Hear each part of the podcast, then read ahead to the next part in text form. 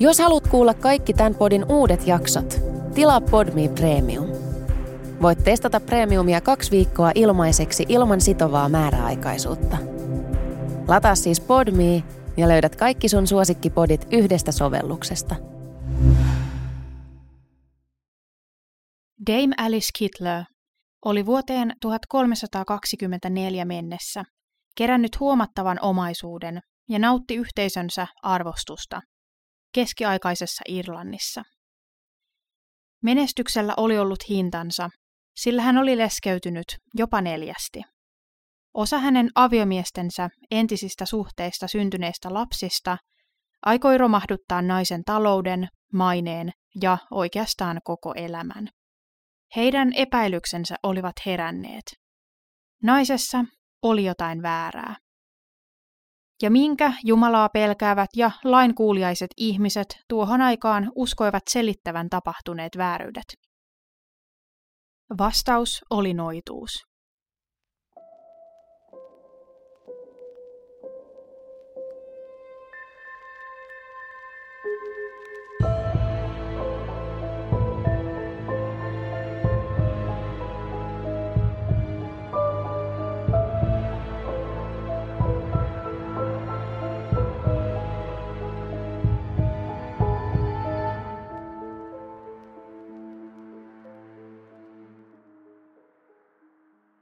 Moi ja tervetuloa uuden jakson pariin. Tässä jaksossa mennään ajanjaksoon, jota ei ole vielä podcastissa käsitelty, eli tuhatkaksisataa- ja tuhatkolmesataa-lukujen vaihteeseen. Sisältövaroitukset kannattaa ottaa tosissaan, sillä tässä jaksossa kerron muun muassa eläinten uhraamisesta, paloittelusta ja muista rituaalisista menoista, tosin vain lyhyesti. Laajamittaiset ja kymmenien tuhansien ihmisten henget vaatineet noitavainot Euroopassa sijoittuvat pääosin tuhatneljäsataaluvulta tuhatkuusisataaluvulle, mutta varhaisimmat noitaoikeudenkäynnit löytyvät ainakin vuosisata aiemmin, kuten tässä tapauksessa. tuhatkolmesataaluvulla kirkko otti aktiivisen roolin noituuden vastustamisessa. Kaikista vääräuskoisista pakanoista noituutta ja okkultismia harjoittavat olivat kirkon mielestä suurin paha, ja teot olisivat jopa kuolemalla rangaistavia. Taikuutta oli aina ollut, ja ennen vanhaan noidilta pyydettiin esimerkiksi rohtoja lääkinnällisiin tarkoituksiin. Kirkko alkoi kuitenkin nähdä noituuden kristinuskon vastavoimana ja piti sitä saatanan palvontana. Noidat tuli kitkeä pois yhteiskunnasta. Noituutta ja magiaa harjoittavien asema muuttui siten päälaelleen. Noitia ja heidän taikojaan alettiin pitää yksinomaan pahan suopina. Noidaksi saattoi epäillä ketä tahansa henkilöä, joka oli aiheuttanut toiselle jotain harmia tai vastoinkäymisiä. Kansalaiset ilmoittivat epäilyksistään kirkon ja lain miehille, ja asia joko eteni tai sitten ei. Ihan kaikkia noidaksi epäiltyjä ei viety oikeuden eteen. tuhatneljäsataaluvun alkupuolella alkoivat ensimmäiset systemaattiset noitavainot, ja erityisesti tuhatviisisataaluvulla noituudesta ja magian harjoittamisesta syyttämistä käytettiin poliittisen vallan välineenä. Tämän jakson tapahtumat sijoittuvat kuitenkin aikaan ennen varsinaisia vainoja, kun kirkko alkoi vasta asettautua noituutta vastaan. Alice Kyteler syntyi tuhatkaksisataaluvun loppupuolella Irlannin Kilkennissä. Vaikka paljon ei tiedetä hänen elämästään ennen hänen ensimmäistä avioliittoaan, se voidaan sanoa, että hän syntyi melko varakkaaseen perheeseen. Kytelerit olivat flaamilaisia kauppiaita, jotka olivat asettuneet Irlantiin tuhatkaksisataaviisikymmentäluvun jälkeen, mahdollisesti kaupunkiin nimeltä Flemingstown, joka sijaitsi Kilkennissä. Alicella oli jonkinlaiset lähtökohdat sille, että hän tulisi pääsemään hyvään avioliittoon, ja kun hänen vanhempansa kuolivat, hän peri kaiken omaisuuden, sillä hän oli ainut lapsi, todennäköisesti vuosien tuhatkaksisataakahdeksankymmentä ja tuhatkaksisataakahdeksankymmentäviisi välissä. Alice menikin jo naimisiin ensimmäisen kerran. Aviomies oli William Outlaw, menestyksekäs rahanlainaaja, eli käytännössä pankkiiri ja kauppias. He saivat yhdessä lapsen, joka sai isänsä nimen. Kutsutaan häntä tässä jaksossa William Outlaw nuoremmaksi. Lapsen syntymän jälkeen Alice perusti heidän kotinsa majatalon, joka alkoi menestyä hyvin. Avioliitto päättyi pian vuonna tuhatkolmesataakaksi aviomiehen sairasteluun ja kuolemaan. Heidän yhteinen poikansa otti bisnekset haltuunsa, ja Alice oli niissä myös mukana, kuten ajalle tyypillisesti perheen nainen saattoi olla. Alice avioitui seuraavan kerran vuosi miehensä kuoleman jälkeen. Uusi aviomies oli nimeltään Adam LeBlanc, ja hän oli niin ikään varakas rahanlainaaja. Alicelle oltiin kateellisia, ja osa levittelikin huhuja, joiden mukaan hän ja Adam olisivat raivanneet William Outlawn tieltään murhaamalla tämän. Myös Adam kuoli muutaman vuoden sisällä. Hänellä oli ollut ennen Alicen tapaamista jo omia lapsia, ja nämä huomasivat jääneensä perinnöttä isänsä kuoleman jälkeen. Adam oli nimittäin testamentannut koko omaisuutensa William Outlaw nuoremmalle. Testamentin teko ajoittui juuri kuolemaa edeltävään aikaan. Kaikki tämä herätti epäilyksiä, erityisesti Adamin jälkikasvussa. Heillä kun ei ollut ollut mitään välirikkoa tai vastaavaa hankausta isänsä kanssa edeltävästi. Oliko Alice tehnyt taikojaan saadakseen Adamin pään käännettyä? No, Alice meni uudelleen naimisiin vuonna tuhatkolmesataayhdeksän. Richard de Val oli vaikutusvaltaisen perheen vesa, varakas maanomistaja ja sopi hyvin Alicen aiempien aviomiesten profiiliin. Hänellä oli samanniminen poika Richard entisestä liitostaan. Hän kuoli muutaman vuoden kuluttua, kartuttaen jälleen Alicen ja hänen poikansa omaisuutta. Richard oli testamentannut osan omaisuudestaan Alicen omalle pojalle William nuoremmalle. Myös Richardin oma poika sai osan perinnöstä. Richard nuorempi syytti Alicea petoksesta ja vaati perintöä kokonaisuudessaan itselleen. Alice taas syytti Richard nuorempaa hänelle itselleen kuuluvan lesken osuuden pitämisestä. Alice voitti jutun oikeudessa ja sai pitää osuutensa. Aviomiehen kuoleman jälkeen, kun lesken tuli tuohon aikaan saada kolmasosa miehen elinaikanaan omistamista maista. Alicen vaurastuessa hänen bisneksensä kasvoivat ja hän pystyi nyt itsekin alkamaan rahanlainaajaksi. Yhteisö alkoi sekä kadehtia että pelätä naista tämän vaikutusvallan kasvaessa. Vuosien myötä Alice oli joutunut oikeuteen paitsi puolustaakseen lesken osuuksiaan, myös syytettynä aviomiestensä murhista. Todisteita Alicea vastaan ei kuitenkaan ollut, vaan kaikki syytökset perustuivat pelkille alati kasvaville epäilyksille, joten Alicea ei ollut koskaan noiden vuosien aikana tuomittu. Alice oli lisäksi arvossa pidetty henkilö ja hänellä oli todella vaikutusvaltaisia tuttuja, joten tuomitsemiseen tarvittaisiin todellisia syitä. Naisella olisi kyllä keinot välttää tuomio ystäviensä avustuksella. Alkoi olla kuitenkin selvää, että Alice oli joutunut yhteisönsä silmätikuksi. Muutamaa vuotta myöhemmin, todennäköisesti vuosien tuhatkolmesataakuusitoista ja tuhatkolmesataakaksikymmentäneljä välissä, Alice meni, yllätys yllätys, neljännen kerran naimisiin. Tämän avioliiton myötä epäilykset Alicen vehkeilyä kohtaan tulisivat vain voimistumaan. Aviomies oli jälleen varakas mies Sir John le Poer. Hänellä oli lapsia aiemmasta liitosta, ja nämä lapset eivät myöskään hyväksyneet Alicea. Mies sairastui ja heikentyi pikkuhiljaa. Sairastuminen kävi niin hitaasti, että hän ehti reagoida siihen ja kertoa tapahtumien kulusta läheisilleen. Hänen kyntensä alkoivat irrota, hiukset harmaantua ja tippua pois. Hän kertoi sairasvuoteellaan, että epäili Alicen myrkyttävän häntä. Paljon myöhemmin oireiden on spekuloitu johtuneen mahdollisesti arsenikkimyrkytyksestä.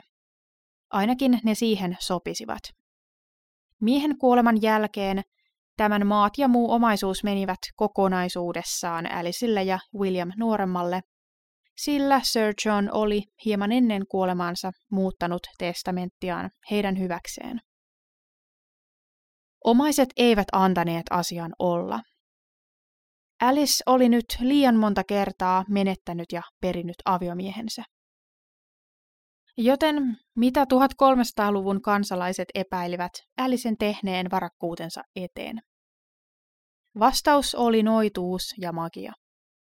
He epäilivät naisen käyttäneen demonilta saamiaan paranormaaleita kykyjä ja harjoittavan okkultismia.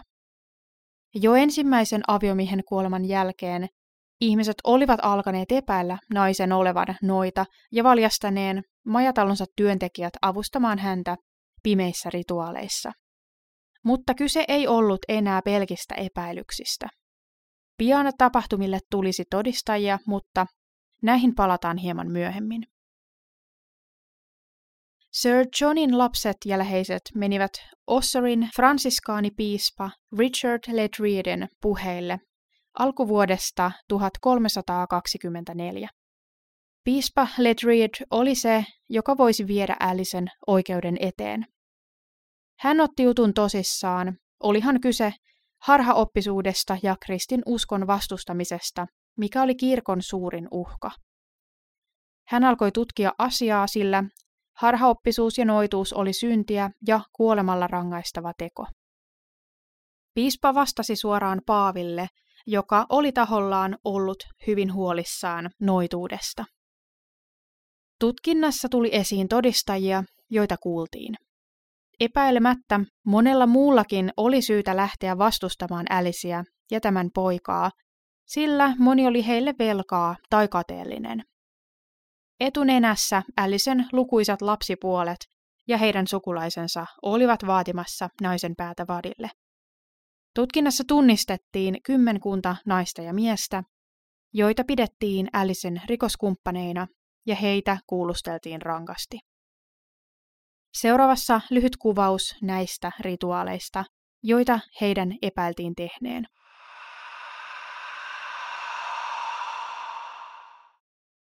Alicella oli oma henkilökohtainen demoninsa nimeltään Robert Ardisson tai Son of Art, jonka kanssa vehtailemalla hän oli saanut maagiset voimansa ja varakkuutensa. Demoneita saattoi olla myös useampia, mutta Robert oli hänen suosikkinsa. Demoni esiintyi vaihdellen joko mustan miehen, rähjäisen koiran tai kissan muodossa. Alice ja hänen ryhmänsä olivat kieltäneet kristinuskon ja palvoneet itse saatanaa. Rituaaleissa suolistettiin ja uhrattiin eläimiä ja lintuja, erityisesti kukkoja, joiden raatoja oli löytynyt teiden varsilta. Taikajuomiin ja myrkkyihin lisättiin eläinten sisälmysten ja valutettujen verien lisäksi erilaisia yrttejä, matoja, hyönteisiä tai kuolleiden ihmisten kynsiä tai muita irti leikattuja paloja. Kerrottiinpa jopa, että liemiin lisättiin kastamattoman haudasta esiin kaivetun lapsen tai lasten ruumiin osia tai vaatteita. Itse liemet keitettiin kuolleen varkaan irrotetussa pääkallossa, ihmisen rasvasta tehtyjen kynttilöiden valossa. Ryhmä oli myös varastanut kirkon avaimet ja menneet yön pimeinä hetkinä kirkkoon suorittamaan rituaalejaan.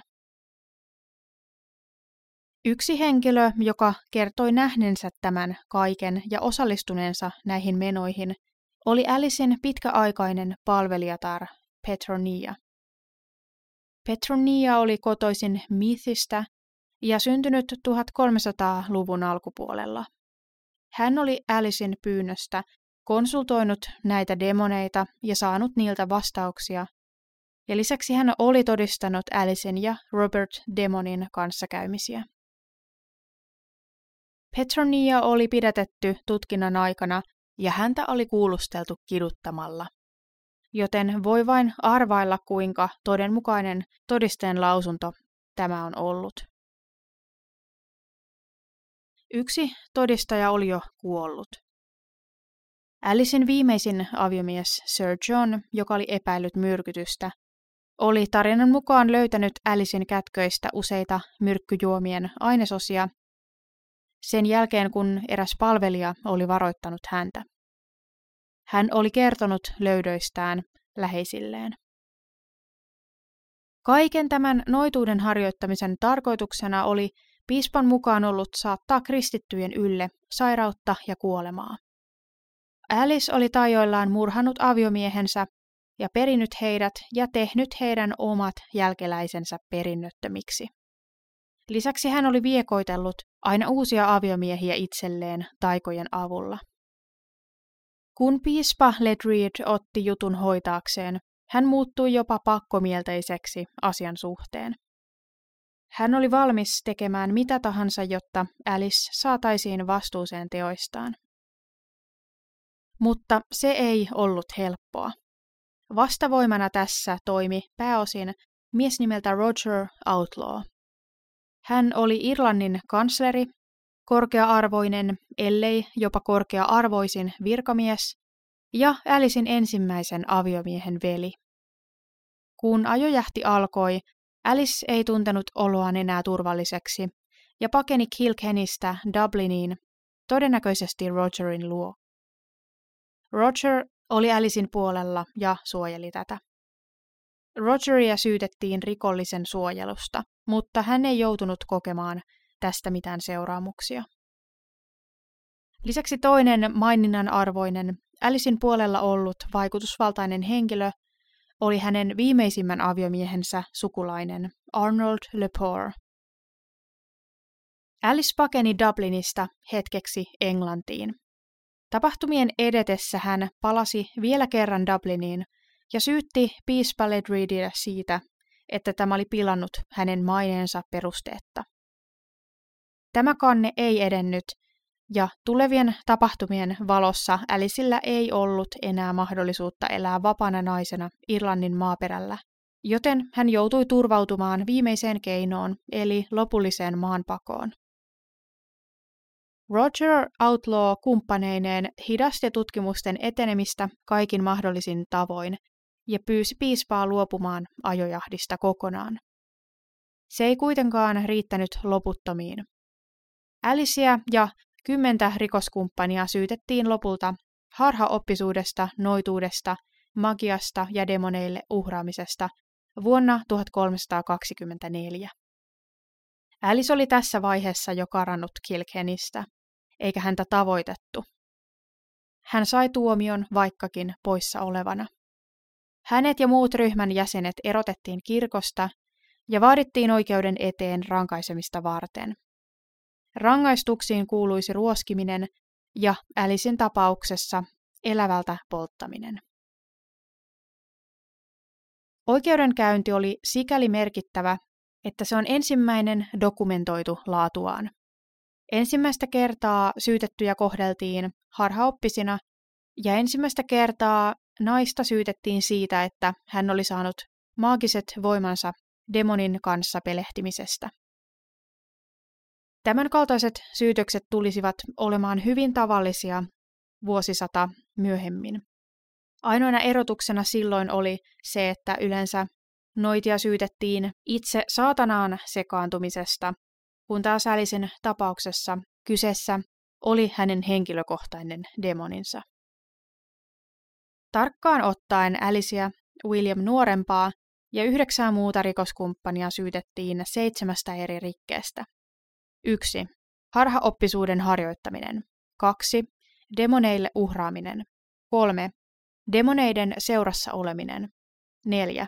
Taikojen avulla kirkosta erottautuminen. viisi. Lemmen ja vihanjuomien tekeminen, tarkoituksena manipuloida kristittyjen mieltä. kuusi. Entisten aviomiesten murhaaminen. Ja seitsemän. Sukupuoliyhteys demonin kanssa. Vaikka Alicia ei saatu tavoitettua, kaikki muut rikoskumppanit saatiin.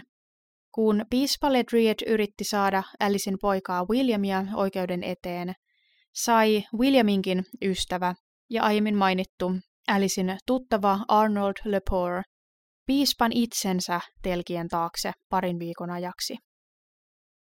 Le Poer yritti kyseenalaistaa piispan arvovaltaa viitaten muun muassa tämän englantilaiseen syntyperään.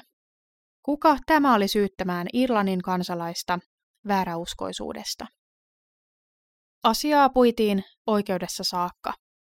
Juttu päättyi piispan hyväksi ja hän pääsi lopulta jatkamaan noitavainoaan. William tunnusti osallisuutensa sekä harhaoppisuuteen että harhaoppisten suojeluun, josta häntä oli myös syytetty, ja hän joutui vankilaan. Hän ei tosin joutunut kärsimään sen enempää. Useiden vaikutusvaltaisten tuttujensa avulla Williamin tuomiossa päästiin sellaiseen kompromissiin, että hän välttäisi vankeustuomion ja häpeärangaistukset. Sen sijaan hän saisi kulkea vapaana, mutta hänen tulisi osallistua messuun kolmesti päivässä vuoden ajan, antaa ruokaa köyhille ja lisäksi maksaa Saint Canisyn katedraalin lyijystä tehty katto. William nuoremman tuomioon liittyi vielä useita oikeuskäsittelyitä, ja lopulta Roger Outlaw, edesauttaakseen suotuisan tuomion langettamista, takasi katon maksun. Mikäli William ei kykenisi maksamaan koko summaa neljässä vuodessa, Roger maksaisi loput itse. Tähän lopulta suostuttiin ja maksut tuli tehtyä ajoissa. Samaan aikaan Williamin tuomiota kovennettiin vielä kertaalleen, ja edellä mainittujen tuomioiden jatkeeksi hänen oli määrä matkustaa Pyhän maahan ensimmäisellä mahdollisella laivalla. William Outlaw nuorempi piti tuomioidensa suorittamisen jälkeen matalaa profiilia loppuelämänsä ajan. Hänen tuomionsa liittyen kerrotaan, että kyseisen katedraalin lyijykatto romahti vajaa kymmenen vuotta myöhemmin, ja että William olisi mahdollisesti tarkoituksella tehnyt katosta liian painavan, jotta pääsisi siten kostamaan hänen ja äitinsä kokemat vääryydet.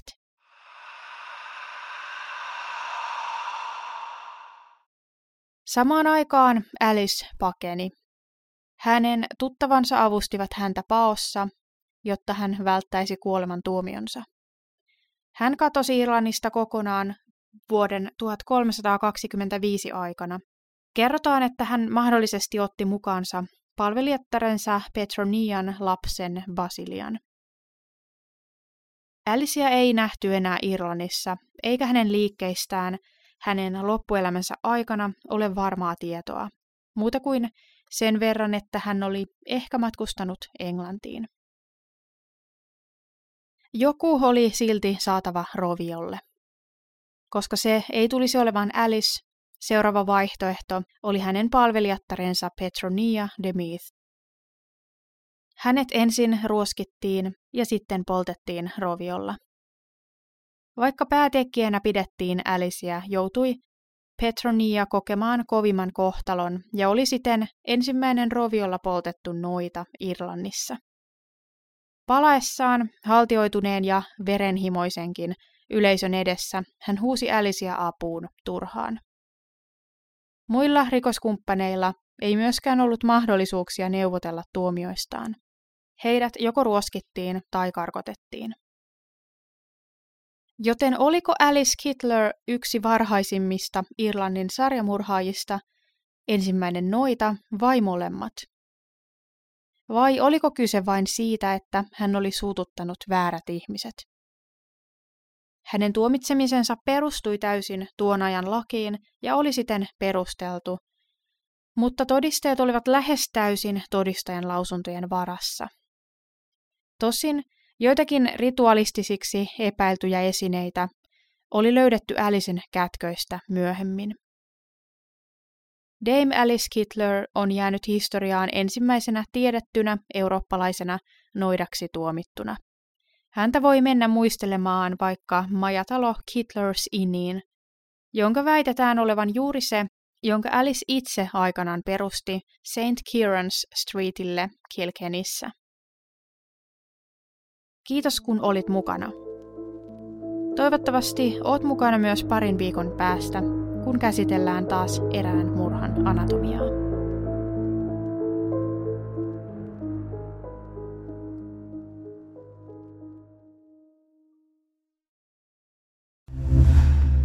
Kuuntelit Podmin Premium-podcastia. Haluatko löytää lisää samankaltaisia podeja tai vaikka ihan uusia tuttavuuksia? Lataa Podmin sovellus App Storesta tai Google Playsta ja saat kokeilla palvelua kaksi viikkoa ilmaiseksi.